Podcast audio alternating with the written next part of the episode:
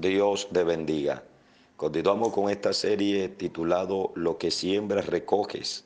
Y vamos a mirar el libro de Jeremías capítulo 1, versículo 10. Dice, mira que fue puesto en este día sobre naciones y sobre reinos para arrancar y para destruir, para arruinar y para derribar, para edificar y para plantar. Hoy vamos a hablar bajo el tema Sembrando Palabras. Dios le dio al profeta Jeremías un poder tremendo en su boca.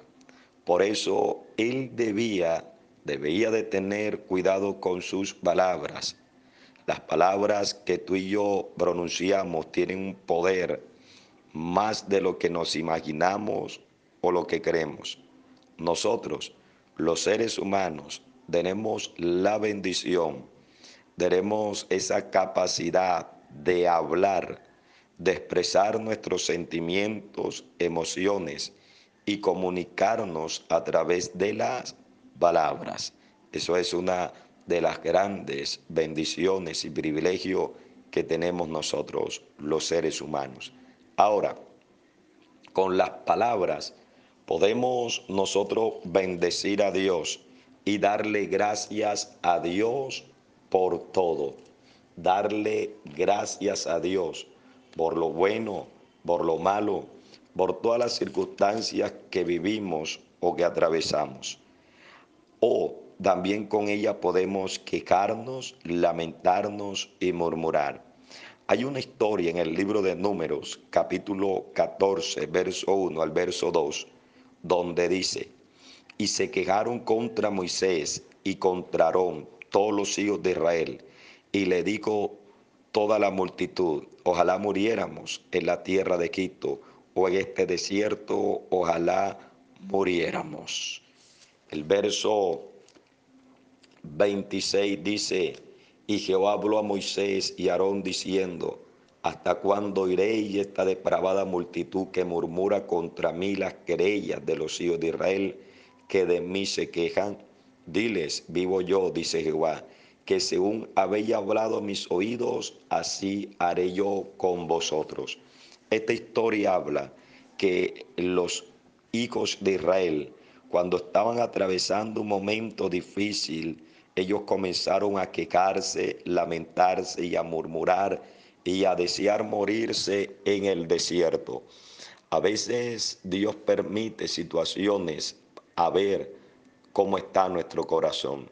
Es más fácil quejarse, renegar y murmurar, sea de una persona o sea de la condición económica o la situación difícil que está atravesando, el desierto. Allí es donde se mide la capacidad de una persona. Estamos viendo en la actualidad que gente se quejan, se están quejando contra un gobierno corrupto, otros se quejan porque la situación está difícil, otros se están quejando porque las cosas no les salen bien. Y es más fácil quejarnos, quejarnos, quejarnos y lamentarnos que darle gracias a Dios. Amado, te doy un secreto que dice la palabra, que ellos recibieron según lo que salió de su boca. Ten cuidado con lo que sale de tu boca en vez de, quejarte, dale gracias a Dios, Shamaitai. En vez de lamentarte, dale gracias a Dios por esa circunstancia, por esa prueba, por esa crisis, por esa enfermedad o por ese desierto. Porque la Biblia dice que los que aman a Dios, todas las cosas le ayudan a bien pero también con las palabras podemos golpear, herir, maldecir y marcar una persona para siempre. Proverbios capítulo 12, verso 18 dice la Biblia que hay hombres cuyas palabras son como golpe de espada, más la lengua, eh, más la lengua de los sabios es medicina. Aquí la palabra dice que hay palabras. Hay hombres que son golpeadores, no con sus manos, pero en palabras, hieren, maldicen, es decir, hablan mal, son vulgares. y marcan una persona para siempre. En nuestra vida podemos ver personas que han sido marcadas, heridas por una palabra, donde sus padres, un amigo, un vecino, un profesor o alguien le dijo que no sirve, que no vale, que no es tan inteligente. Y hay gente que está marcadas por palabras y logran creer lo que otros expresaron de ellos. Tenemos que tener mucho cuidado con las palabras, con lo que tú le expresas a tus hijos. Con las palabras también podemos sanar, ayudar y a bendecir a los demás, sobre todo con la palabra de Dios. Las palabras también revelan lo que hay en tu corazón. Jesús lo expresa de esta forma, que de la abundancia del corazón habla la boca. Escucha, las palabras son más que sonido, moldean la mente, después se convierten en pensamientos y acciones. Las palabras tienen tanto poder que con ellas podemos destruir o construir una persona. Las palabras pueden acariciar el alma y sanar el alma de esa persona. Que Dios te bendiga y te dé la sabiduría para usar bien tus palabras. Creo que Dios quiere bendecirte y ayudarte y que la Biblia dice que, gloria al Señor, que Dios nos ha puesto para bendecir. Que la paz del Eterno te bendiga y Dios te guarde.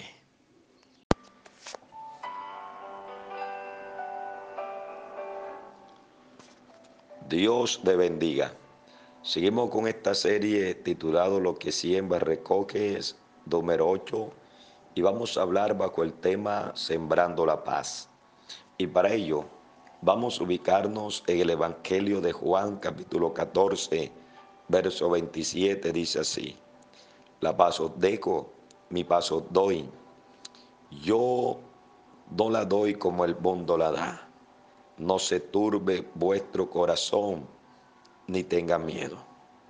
Las palabras de Jesús. En un mundo lleno de guerra, de violencia, de ira y destrucción, hablar de paz y tranquilidad suena hermoso, pero en la realidad es totalmente diferente. Nuestros gobernantes hablan de paz, las canciones hablan de paz, las películas hablan de paz y prometen dar y conseguir la paz, pero todos ellos han fracasado, todos ellos no han podido dar lo que promete, porque el hombre no puede dar lo que no tiene.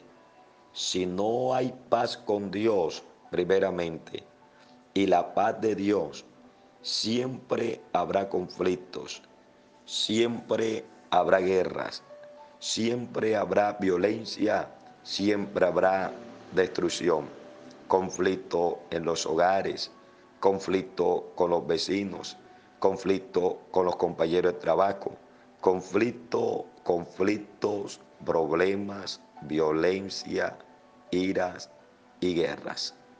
Ahora, la paz no es una paloma blanca como lo han querido interpretar o una bandera blanca. La paz no es una firma en un papel. La paz no es una foto que tú subas en un Facebook riéndote cuando tu corazón por dentro está frustrado y no le hablas y estás resentido con alguien. Eso no es la paz. La paz no es la ausencia de problemas.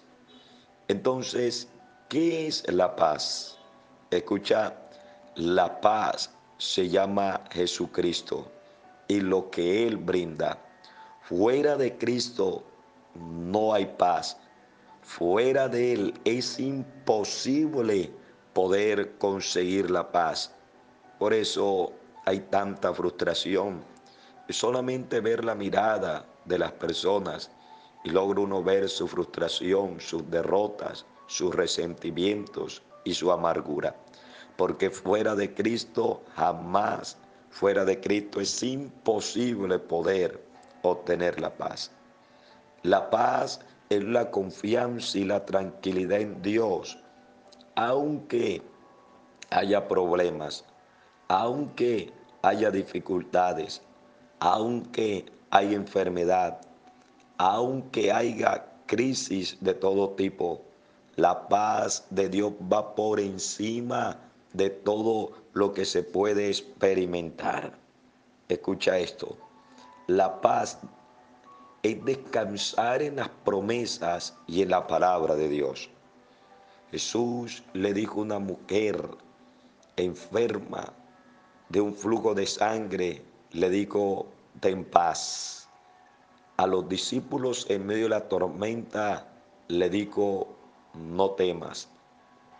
Y en la Biblia podemos ver muchas veces que Jesús usó un término llamado paz. Y quiero ministrarle a alguien esta hora, donde Jesús dice, no se turbe vuestro corazón, ni tenga miedo. No te turbes, ni te angusties, ni tengas miedo. Cuando tú comiences a confiar en las promesas, Abashama, y en la palabra de Dios, entonces no importa la dificultad, la tormenta, los vientos que estén golpeando tu barca, Lima, Kaya, Sanaya. Jesús te da paz. Una de las frases o los saludos de los hebreos cuando se encontraban con otro era Shalom, que significa la paz de Dios sea contigo. La paz de Dios. La paz de Cristo sea contigo. Descansa en las promesas y en la palabra de Dios. Descansa en la promesa y en la palabra de Dios. Jesús dijo, mi paso dejo, mi paso doy. No se turbe tu corazón, ni tengas miedo. Seguimos con esta serie titulado Lo que siembras recoges. Dios te bendiga.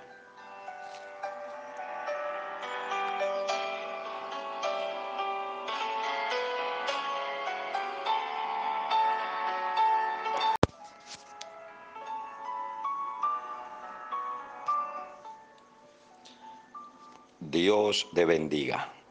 Hoy le damos inicio a una nueva serie que le he titulado esperar en Dios, número uno. Y nos ubicamos en el Salmo capítulo 42, verso 11, dice así.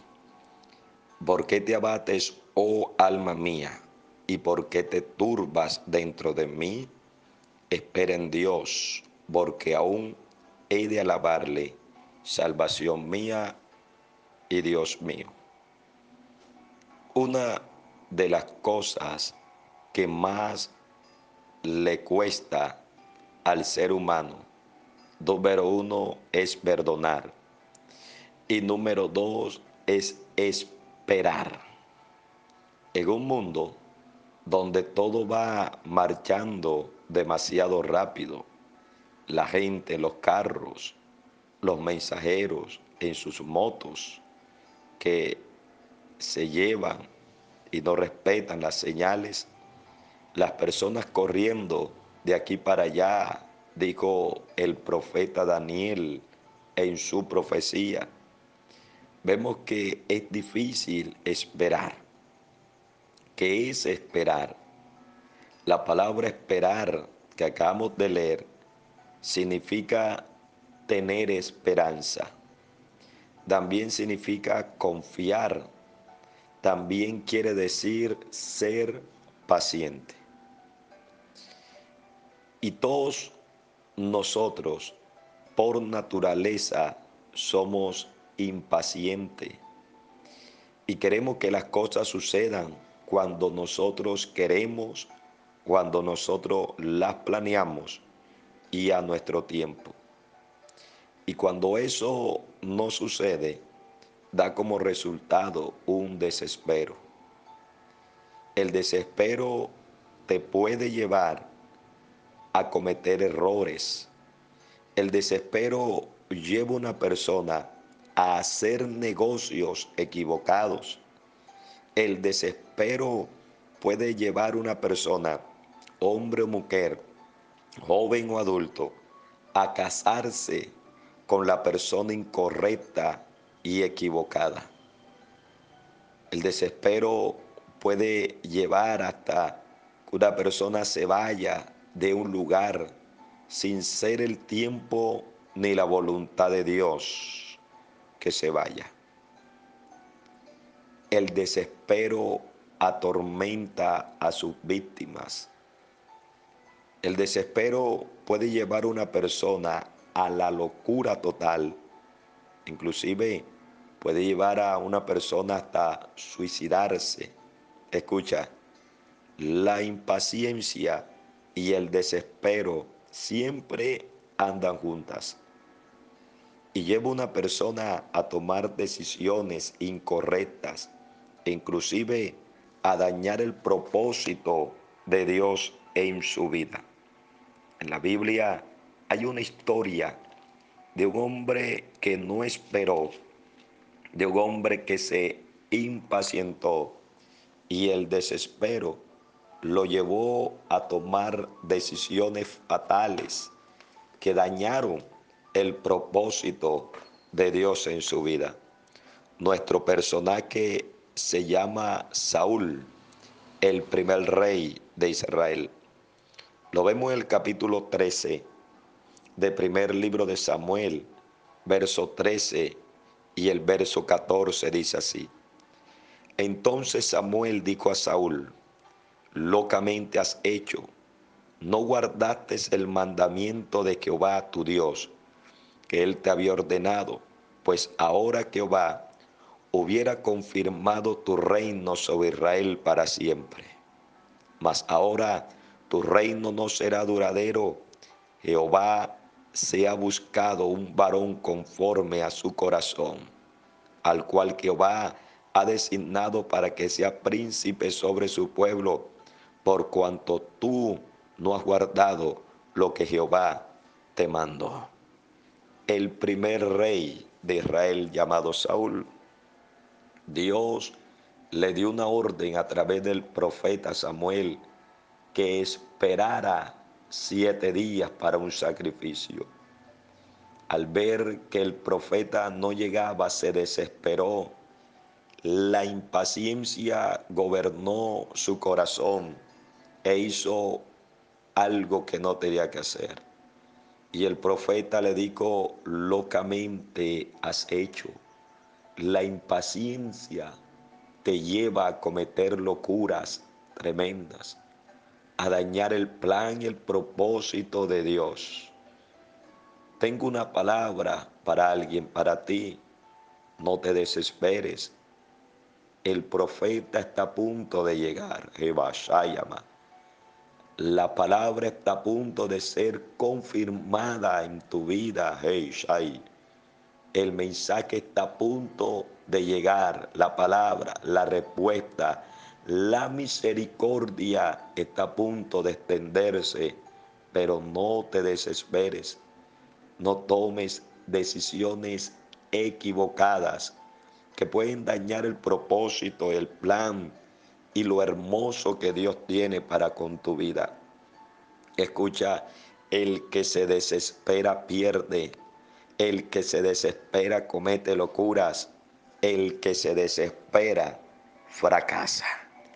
Salmo capítulo 42, verso 11 dijo, ¿por qué te abates, oh alma mía, y te turba dentro de mí?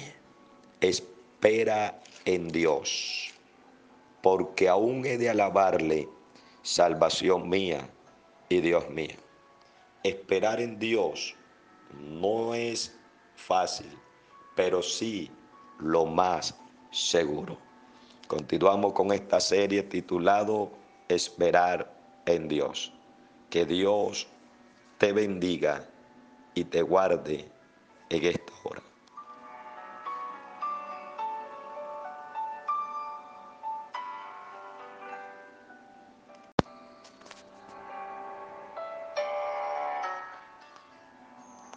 Dios te bendiga. Continuamos con esta serie titulado Esperar en Dios, número 2. Nos ubicamos en el libro de los Salmos, capítulo 42, verso 11. Dice así, ¿por qué te abates, oh alma mía? ¿Y por qué te turbas dentro de mí? Espera en Dios, porque aún he de alabarle, salvación mía y Dios mío. El escritor de este salmo estaba pasando, escucha, pasando, no que iba a estar eternamente en esa prueba, solamente estaba pasando un momento difícil. Y ese momento difícil producía dos cosas en su vida. Él escribe y dice, ¿por qué te abates, oh alma mía. Es decir, su alma estaba abatida. La etimología de la palabra abatido quiere decir derribado, significa derrotado, también quiere decir golpeado. Y hace referencia a una embarcación que pierde su rumbo por los fuertes vientos hasta destruirlo. Es decir, este escritor se sentía derribado, derrotado, golpeado y pareciera que iba a perder el rumbo, el enfoque de su vida. Hay momentos en nuestras vidas que parece que perdemos el rumbo como esa barca los vientos son contrarios. La Biblia habla a los discípulos que se encontraron en medio de una gran tormenta y ellos se desesperaron. Parecía que habían perdido el rumbo, habían perdido su destino, pero a pesar de ellos nunca soltaron su remo y siguieron remando en contra de los vientos contrarios. Número dos, hay circunstancias como el significado de esta palabra que nos derriba, que nos tiran por el suelo. Puede ser una enfermedad, puede ser un hijo desobediente o puede ser que la economía y estamos allí derribados. Número tres, hasta podemos experimentar el amargo sabor de la derrota y creer que ya todo está acabado, que ya todo está terminado. Podemos pensar que el ministerio ya está, está acabado. Podemos creer que la familia está derribada o un proyecto, podemos creer que está todo derrotado. Quizás le esté hablando a alguien que ha estado experimentando la derrota, he estado experimentando el estar derribado, pero ha estado experimentando los golpes fuertes en su vida. Y quiero enviarle esta palabra, porque cuando nosotros atravesamos también por estas circunstancias, recuerda que la palabra batimiento significa traición, significa también golpeado, y hay momentos en nuestra vida en que la traición llega y podemos sentirnos golpeados con palabras como este hombre que estaba experimentando todas estas circunstancias en su vida. La pregunta es, ¿qué hacer cuando todo esto llega a nuestras vidas? O a un familiar, o en el ministerio, o a un amigo muy cercano que se encuentra derribado, derrotado y se encuentra golpeado. La Biblia nos da el aliento y la fortaleza, la palabra de Dios. Por eso tenemos que recordar las promesas y fortalecernos con la palabra del Señor. Dice segunda carta de los Corintios capítulo 4, verso 8, verso 9, dice así, que estamos atribulados en todo, mas no angustiados, en apuro, mas no desesperados, derribados, pero no destruidos. Fortalecernos en la palabra del Señor. Y número dos, entender que todo pasa. La carta a los Romanos, capítulo 8, verso 18, dice así de esta forma. Romanos 8, 18.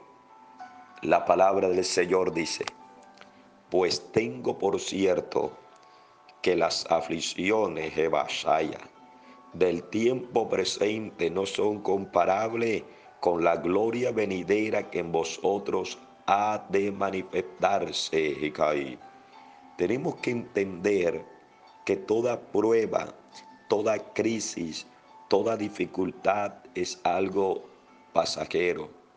El mismo escritor dice, esta leve tribulación momentánea producirá en nosotros un excelente y eterno peso de gloria. Tú no estás derribado, tú no estás acabado, estás viviendo un momento, pero recuerda que eso también pasará. Las aflicciones del tiempo presente no son comparables con la gloria de venidera que en vosotros ha de manifestarse. Esperen Dios, dijo el escritor, porque aún he de alabarle, salvación mía y Dios mío. Seguimos con esta serie titulado Esperar en Dios. Que la paz del Eterno te bendiga y te guarde en esta hora.